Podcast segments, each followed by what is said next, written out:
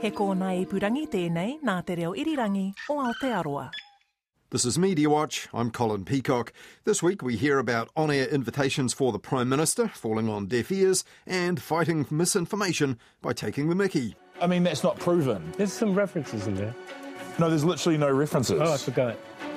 You can't just say, oh, I forgot. Why not? It's Guy Williams, self styled volunteer journalist who found himself at the nexus of comedy and real current affairs in the race for the Auckland mayoralty. Woke have monopolised the media for quite some time now. But they haven't, though. Like Donald Trump was the president, Are we having Boris turns Johnson of is the prime Who's minister. the, who's the director here? You the director, Matt? Let's get a talking stick or something. First, the legislation for our new public media entity is now before Parliament, but the clock's ticking on public input. This week, media executives, experts, and some legal eagles met to cast their eye over it, and they want changes. But which ones, and what for?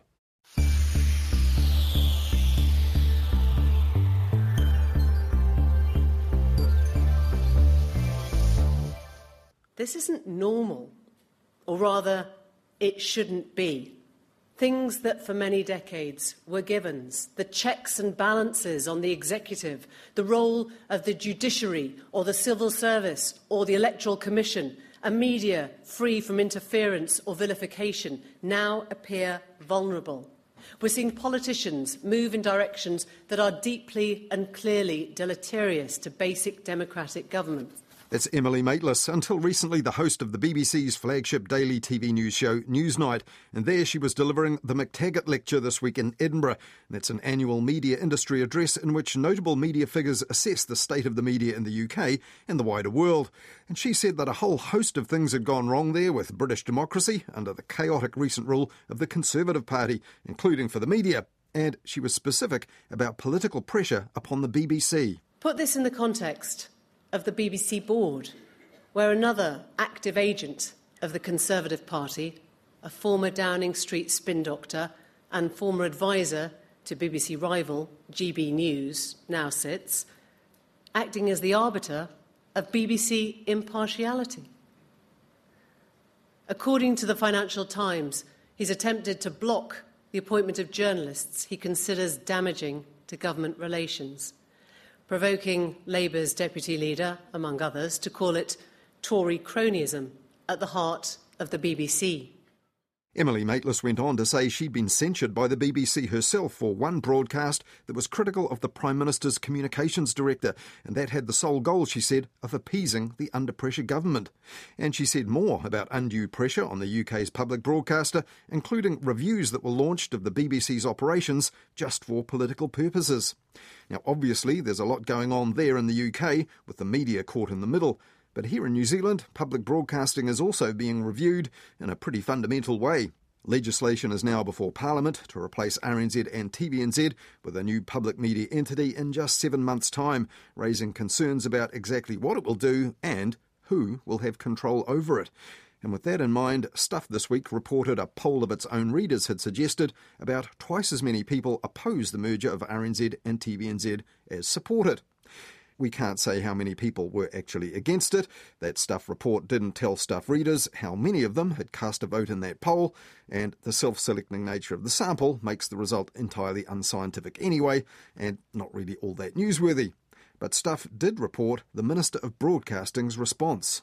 It doesn't worry me. I think we've got a bit of work to do, and once we start showing how this entity can work, I think that might change.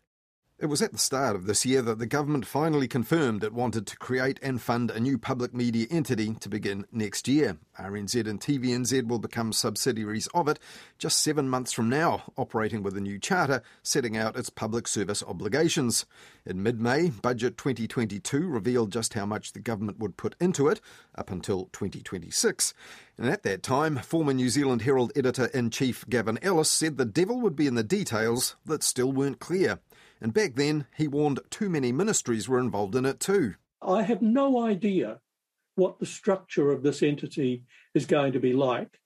This entity will be monitored by more state agencies than ever before. There are at least four and as many as six that will have some form of oversight into what it's doing. If we don't do something to ensure the absolute independence of this entity from any forms of government control over and above annual appropriations of funding for public good, uh, then it will not gain the trust of the public.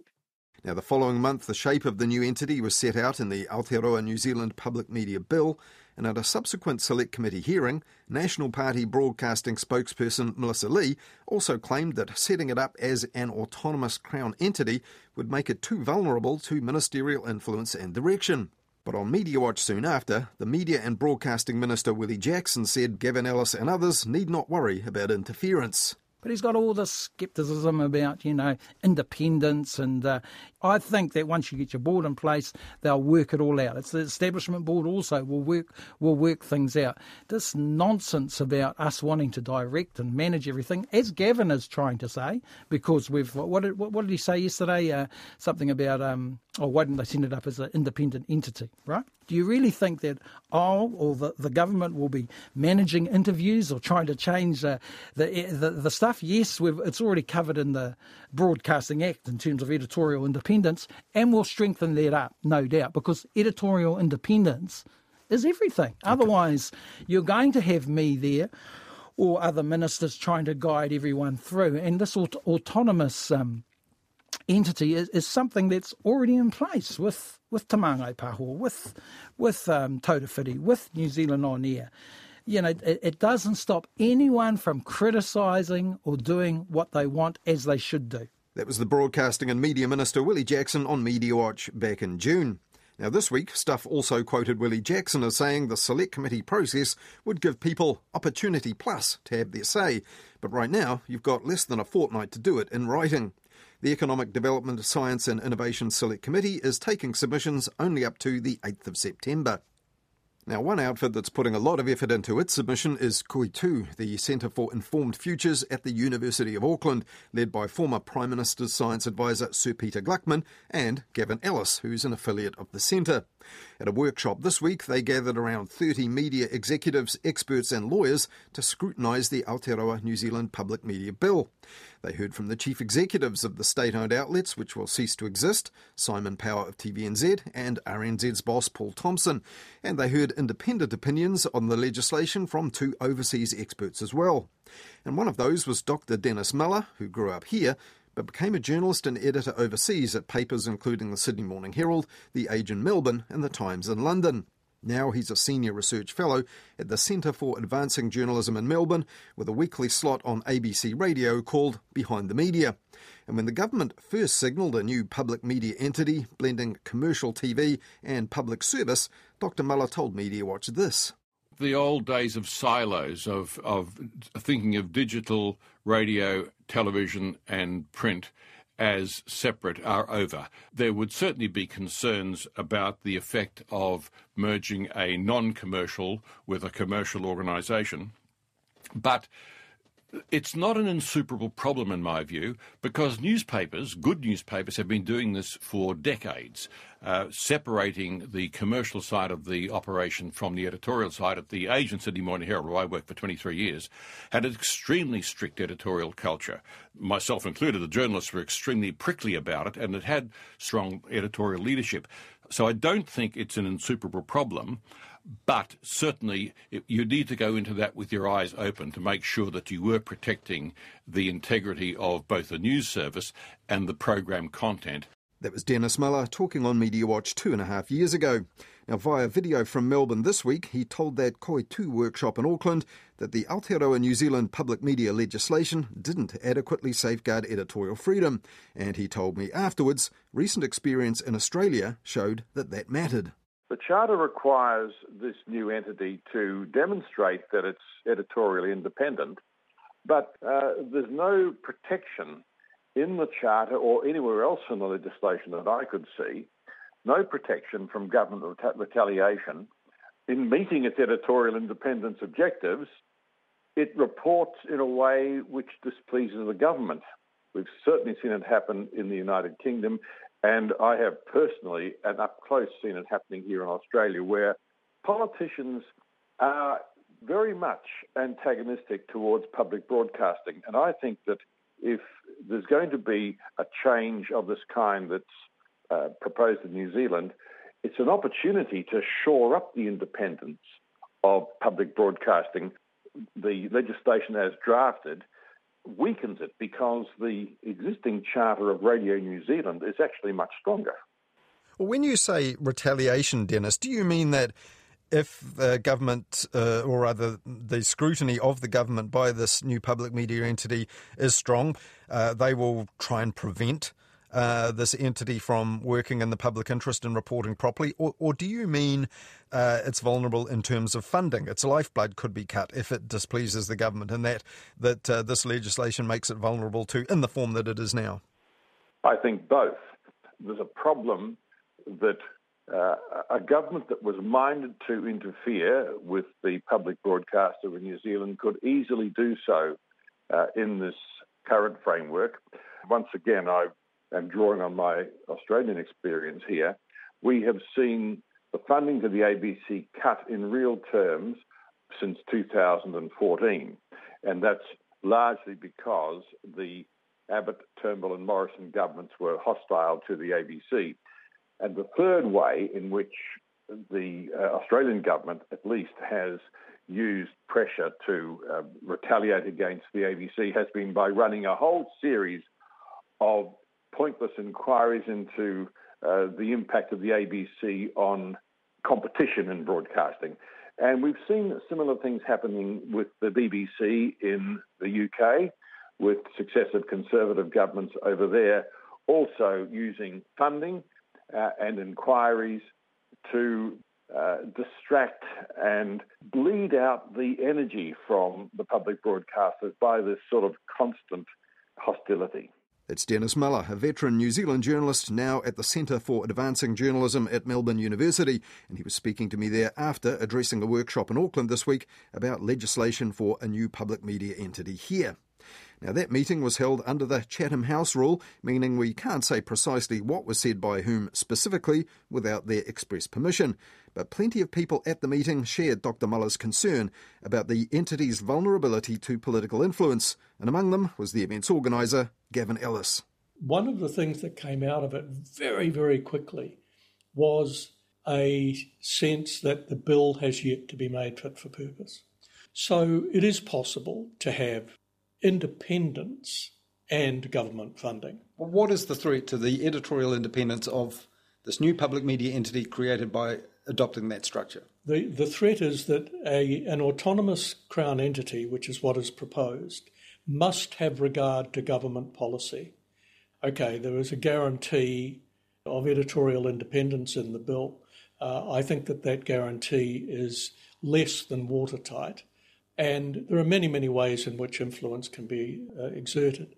I, I, don't believe that uh, it's proper or appropriate for a public media entity that is to gain and retain the trust of the public to have any possibility of government interference or influence. Now, I'm not concerned about today's government. I'm not concerned about Willie Jackson's tenure as, as uh, communications minister, I think he's doing a good job. I'm not concerned necessarily about the next government if there's a change of party. What I'm concerned about is a piece of legislation that may be around for 25 or 50 years, and we don't know what government we're going to have in 10 or 15 years' time. I call it the Trump factor. One media executive here today said they felt this legislation and that autonomous Crown entity structure and the appearance, the perception of the possibility of, it, of interference could damage its reputation even before it begins on day one. I agree entirely. It's absolutely vital that this new organisation begins with as much public trust as it can possibly generate. If there is a, a sense that it's in some way open to influence by government, then it won't have that trust. Look at the Public Interest Journalism Fund. There were suggestions that the media had been bought off by it. That's a complete nonsense, of course, but it doesn't matter because perception is everything. And trust isn't based on fact, trust is based on perception. Some legal minds commenting on the bill at the event, your first workshop, said they felt there are clear signs of haste in the bill. Uh, so uh, things that should have been better drafted. But look, it's got a charter for the organisation. Can't some of the problems with the organisation that were expressed in the workshop, the feeling that it didn't adequately give people a sense of what kind of output, what kind of content would be created by this organisation or why. That could be fixed by tweaking the charter, which will, after all, be reviewed every five years, just as the one for Radio New Zealand was uh, or was supposed to be. Look, this charter has fewer obligations and is less aspirational than the existing Radio New Zealand charter. I mean, you are required to perform in ways that this entity will not be required to perform. Why? What, why should the new entity have a lesser requirement on its staff and on its board? What's one of the things that would, that would uh, give you that concern? The Radio New Zealand Charter, the first principle, an independent public service broadcaster, the public's radio company's purpose is to serve the public interest.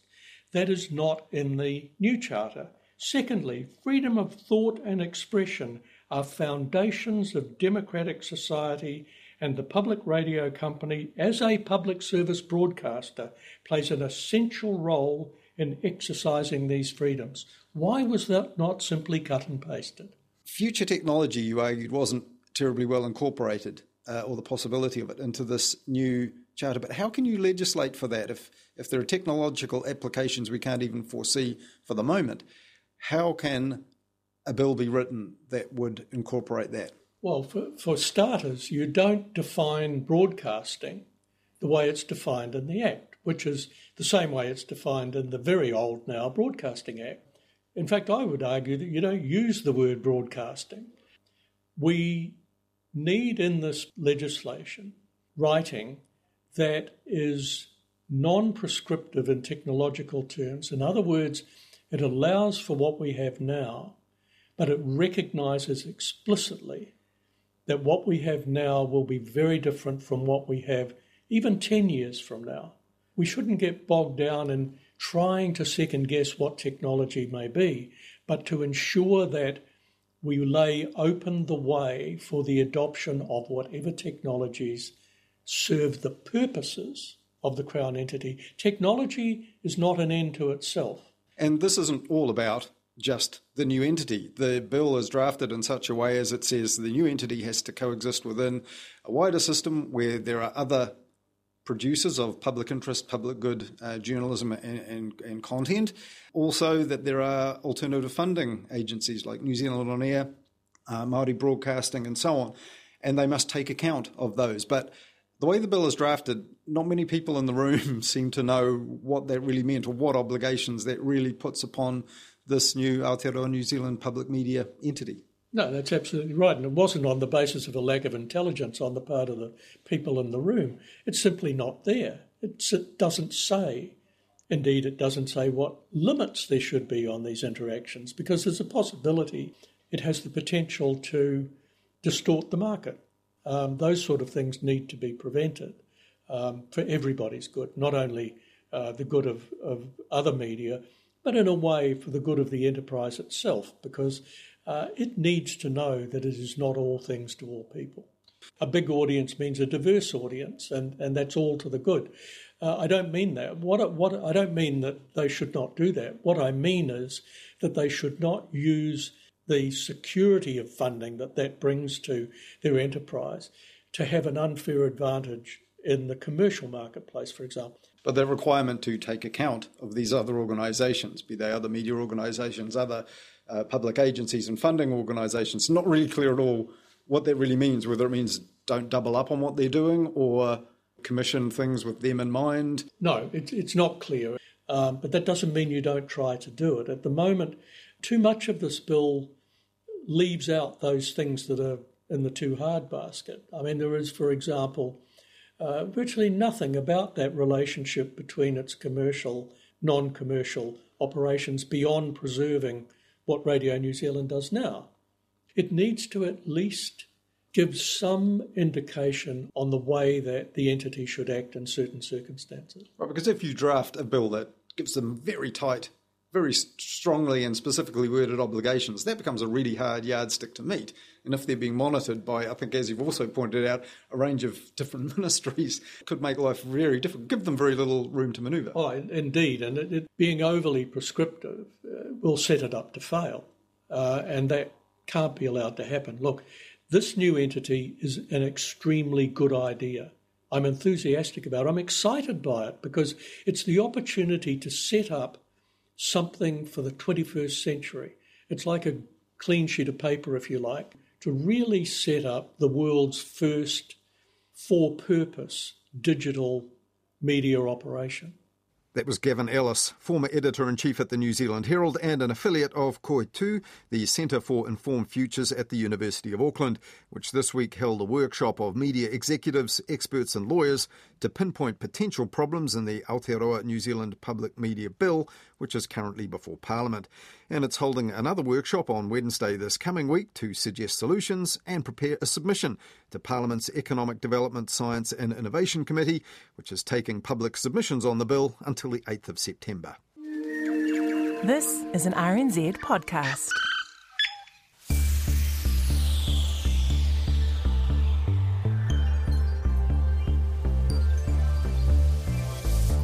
Last week here on Media Watch, we looked at Fire and Fury, the multimedia documentary from the Stuff Circuit team, all about the misinformation which helped to fuel the occupation of Parliament earlier this year and which ended in violent riots. And last week, Stuff also reported that some anti COVID control and pro freedom groups were also now seeking to stand candidates in upcoming local elections. And that came after the media had sounded the alarm about some places around the country where local government posts had a shortage of contenders and some spots might end up uncontested. That's not the case with the job of Mayor of Auckland. Plenty of names are still in the hat for that. But just before the recent deadline, the one who made more headlines than any other so far pulled the plug on his bid. Talking to one of his big backers, Dave Letele, on his own Buttabean radio show on Today FM, Leo Molloy blamed the media for not showing the many layers to himself and his work. I mean, I'm, I'm clickbait. I'm rich, low hanging fruit, and I can sell Mm. papers. So I, I accept that and I understand that. But I just wish sometimes they'd give me an opportunity to be really authentic and to explain who Yeah. Leo really is. Now, sides of Leo Molloy that were best kept hidden were in full view in his startling encounter with the self described volunteer journalist Guy Williams on a recent episode of his comedy current affairs show, New Zealand Today. The Auckland restaurateur made headlines last month after an expletive filled interview on comedy show New Zealand Today. You're a successful businessman running one of the most popular bars in Auckland. You're giving this all up to embarrass yourself running for Auckland Mayor. Do you blame Guy Williams for the bad poll result? I think he's a fabulous guy. I've been supporting him. Um, I think he's been hard done by, by his nothing against Guy, but I wouldn't do it again. Now, at that time, Guy Williams was criticised by some for giving Leo Molloy the oxygen of publicity and praised by others for lifting the lid on his personality, including Newshub's Patrick Gower. And you should be actually proud of what you did. You made people laugh, you gave people information, and I just thought it was awesome. And I'm proud to be your friend and your colleague when I watched Well, it. uh, I appreciate you saying the kind words. Uh, thank you very much, Paddy. I, I, I still understand. And in the final episode of the latest series of New Zealand Today, Guy Williams also confronted the deep roots of misinformation in New Zealand, though he took a very different tone to Stuff Circuit's Fire and Fury.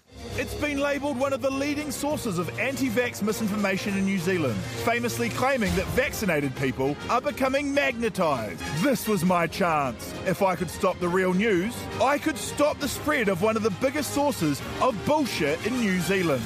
It was time to go to work. Now, in that episode, Guy Williams investigated a magazine called The Real News, which is on sale all over the country and carries plenty of COVID misinformation. Now, the magazine made headlines last year when around 60,000 copies of it were distributed in Auckland, many by members of Advance NZ and Voices for Freedom. And when Guy Williams tracked down the maker of the magazine, it turned out to be a familiar face. This is my chance to come face to face with the mastermind behind one of the biggest disinformation campaigns in New Zealand history. Oh, f- sake, not you again. Yeah, it's me again. John Ions was spreading misinformation and conspiracy theories on paper long before COVID 19 or even social media apps were a thing.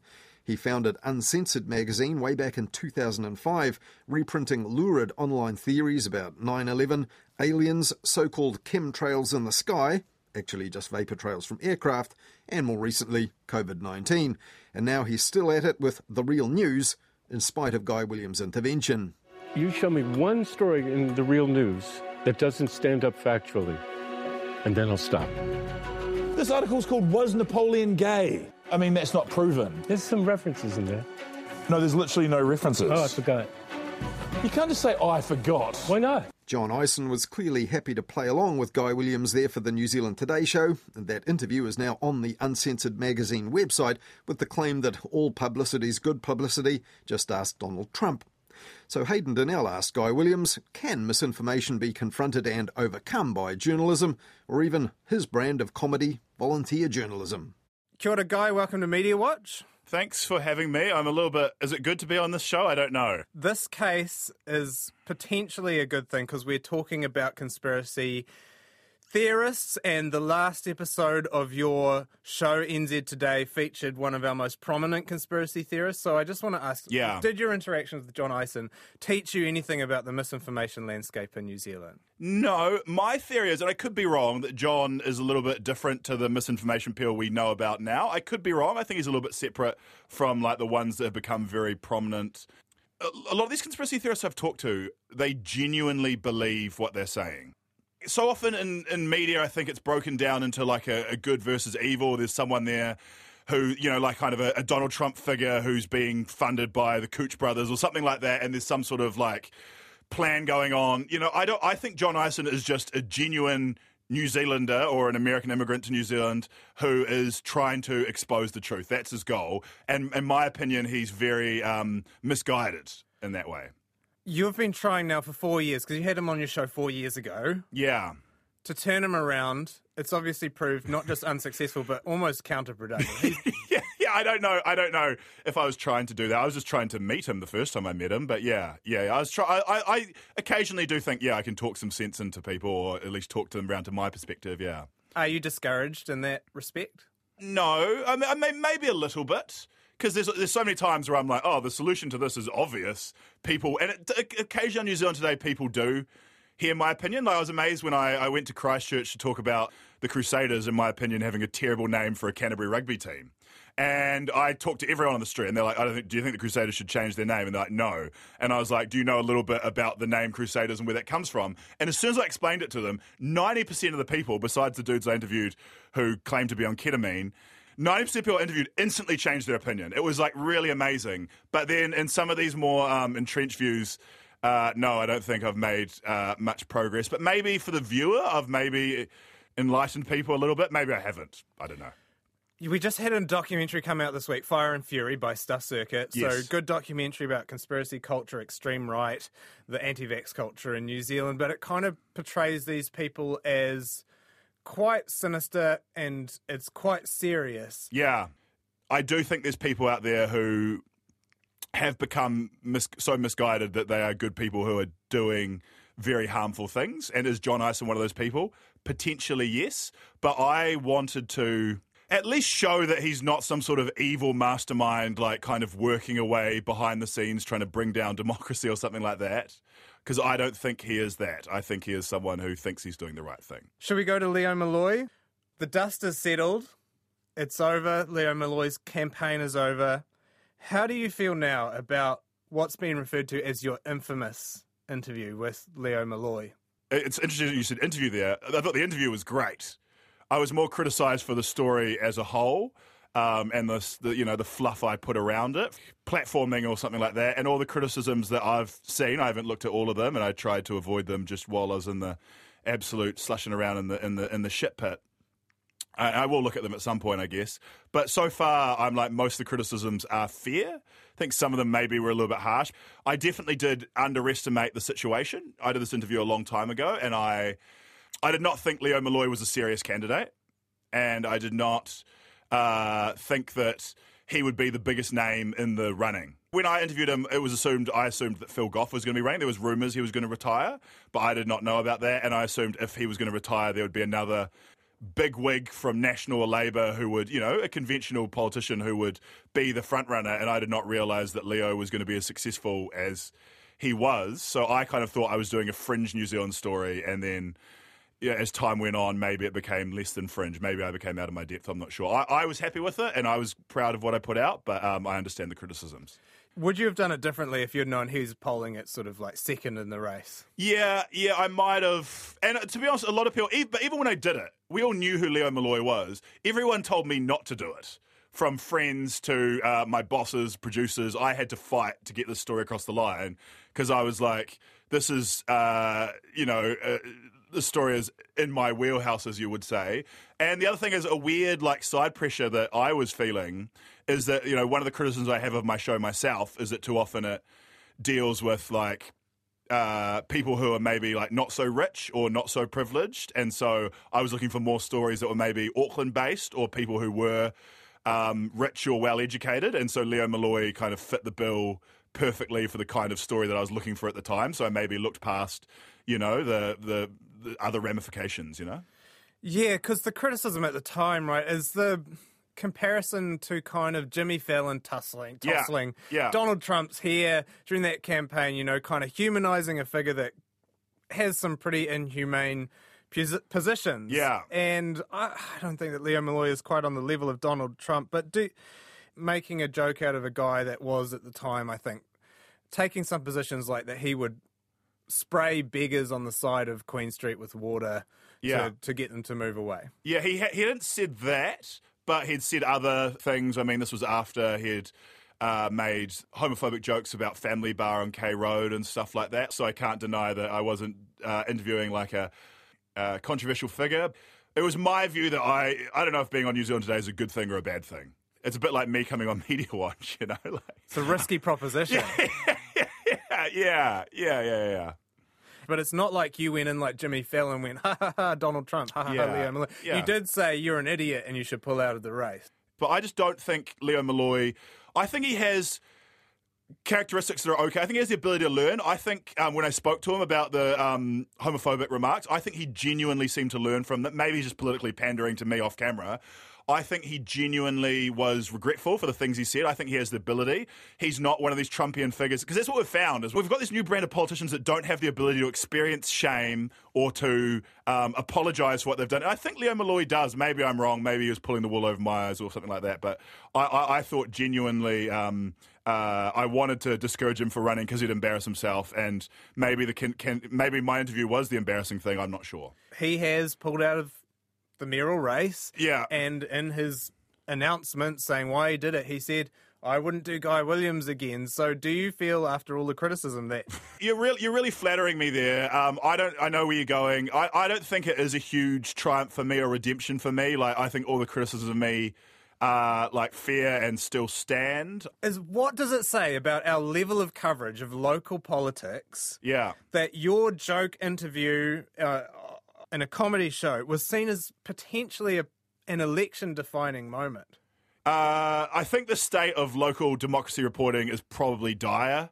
Um, I think the state of journalism in New Zealand is probably dire. I've had friends and other people and journalists tell me otherwise. But my view of it from starting it uh, in the media in Auckland 10, 11 years ago is that things have gone drastically downhill. All the journalists have been fired. Ironically, me being a um, pretend journalist is still there. Is that a good sign of our society? No. I think my show's good, but I think um, we need to fund journalism somehow. Uh, yeah, I've, I very much worry. I'm obsessed with this. I feel like all the journalists have been fired. Half of them become real estate agents. The other half have become publicity people who are obscuring the truth. It's like we've got more people now who are like trying to hide the truth and trying to spin the truth than actually trying to find the truth, which I think is dire. I mean, we're getting into the weeds here. I could talk about this for hours, but I'm obsessed with that topic. It's a problem for us as well because there's less people to watch. But as, as you guys are the only two journalists left, and there's no one else to watch. just watching That's why you're other. interviewing a comedian now. It'll yeah. just be me watching Colin. Yeah. And I don't want to do that. yeah, As a comedian, does it feel like a massive burden to be actually charged with shaping real world events and people looking at you like No. you're an actual journalist. No, I'm not charged with that. Uh, I've just taken that responsibility, and people would say I've overstepped, overstepped my ground. I like the stories I do, and I'm proud of most of what I put out. But I definitely I make a lot of mistakes, and I'm not a journalist. What is terrifying is the number of people who come up to me and say, um, "Oh my God, uh, my grandparents watch your show." And now they don't trust the news anymore because I'm in a suit and because I've got a microphone. The number of people who call me a journalist, when I think it's obvious I'm a comedian, it's my whole history has been a comedian, but some people don't see me as that way, and that's very difficult. And then, of course, I appear on shows like The Project, which obviously blur the lines between they, they feature journalists, they feature comedians. I don't know, you get the situation like this where I accidentally am part of real news stories, and then. Yeah, it's troublesome. There's been a number of people. I, I, I uh, uh, the journalist Paddy Gower uh, t- told me the other day that he was making small talk with some person in a car he was driving with, and the person said his favourite journalist was me. And I was like, oh, society's in trouble. Joe Rogan's the number one podcast, and I'm uh, a journalist in New Zealand now. We're, um, we're doomed, guys. We're doomed. Having said that, you tell stories on the show that maybe don't get told, and maybe you reveal things about people that don't get revealed otherwise. Yeah. Just because you're not bound by journalistic conventions like objectivity, neutrality, and you don't sort of come from this highfalutin place talking down to people. Yeah. Do you think that that says something about our media coverage, about who we exclude, about who we platform? massively. The New Zealand um, media bubble is ridiculous. It's all in central Auckland, basically. There's about three people in Wellington, and there's about one person in Christchurch, and they're making children's TV largely. And the rest of us are all in central Auckland, and we're trying to cover the whole country, and it's not working out, in my opinion. And I think there's two New Zealands, and our entire media um, culture, which is all white you know, largely male, few female people, but like, and middle class to richer people, is not showing like what the real New Zealand is. And I think New Zealand today, to blow my own horn here, I'm practicing my horn blowing, um, does show a, a side of New Zealand culture that is not shown enough. Whether it shows it properly, whether it does a good job of that, who knows? But like, I think, um, yeah, there's there's there's there's parts of New Zealand that I'm lucky to be able to access that um, you know, uh, underfunded journalists maybe cannot. Guy, at the beginning of your show, you call yourself a volunteer journalist. You say you always wanted to be a journalist, and it's meant to be a joke. Mm. Are you looking down on us, or is there some glimmer of truth there? Do you actually envy us? A little bit. Um, I, I don't think I've always wanted to be a journalist, but I just like in my stand-up comedy, I want to itch scratches that I think annoy me, and so that is a through line of New Zealand today. Like I, a lot of the stories are chosen by me, so that's where it comes from. And like, really, I should become a proper journalist and actually get to the truth, as opposed to just make jokes and. You know, like maybe I'm going about it the wrong way, but that is a satisfying and uh, awesome privilege that I have. Yeah, I'm jealous of journalists. Hayden Donnell talking there to Guy Williams, the star of New Zealand Today, which recently finished its third series on three, including that headline making encounter with the headline making Auckland Merrill hopeful Leo Molloy before he pulled out of the contest. That's still available along with series one and two on the on demand platform 3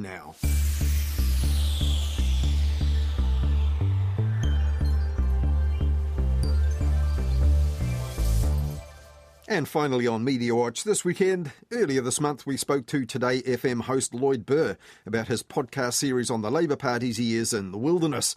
And for that he approached all the party's leaders since Helen Clark stood down in the wake of election defeat back in 2008.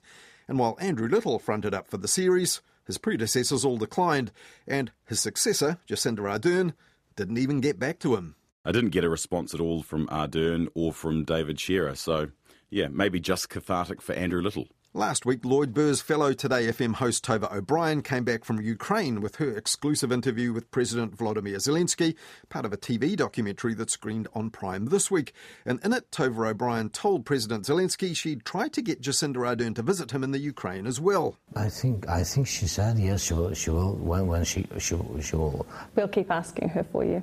But on Today FM, Tova O'Brien told her listeners she'd had no luck with the PM on that so far. We're starting to think that getting an interview with the Ukrainian president's easier than convincing our own Prime Minister to speak with us here at Today FM. Jacinda Ardern is so far refusing our requests to discuss Volodymyr Zelensky's pleas for New Zealand. But Tova O'Brien and Lloyd Burr aren't the only ones at Today FM who've been rebuffed by the Prime Minister lately. Recently, nighttime host Polly Gillespie told her listeners that she'd asked for a one hour long session with Jacinda Ardern have faith that uh, Jacinda will return your, your, your text message. Well, that was, eight, it's been nine days. Now, it turns out the Prime Minister was in Samoa at the time, but later that night, Polly Gillespie read out the invitation she'd sent to the PM with a soundtrack. Hi, Jacinda. Polly Gillespie here. Socialist mother, grandmother, host of Today FM's non political evening show. I'm aware that asking for an hour of your time in my tiny Wellington studio is rather unrealistic. Yes, my wee studio, where the only other person in the building at night is a lovely Korean cleaner. This is far too long for a text message, isn't it, Jacinda? I really like you. After a full minute, Polly Gillespie was still going. I have no expectations. Is this too stalky? I've learned that always the best way forward, but gosh, I hope it happens. I promise I would never put to air anything you were in any way uncomfortable with. If any of this seems And like after almost idea, another minute, that text invite finally ended up like this. Sometimes one must take a shot and produce world's longest text message ever. Kindest regards, and with fingers crossed, Polly. Almost the textbook definition there of a text that was TLDR. Was it weird? Um. No, be honest. Don't be radio. Just be honest. Yes. It was weird. Yeah, it was a bit much. In in what way? Too long? Yeah, too too too much information? Too long, I think. And while we don't know if Jacinda Ardern ever really did read that text, Polly Gillespie eventually got the message there from her own producer. Well, that's all we have for you in Media Watch this weekend, though we'll be back again with more on the media at about 10.30 next Wednesday night, talking to Karen Hay on The Lately Show with Midweek Media Watch, and then back again with more Media Watch at the same time next weekend here on RNZ National.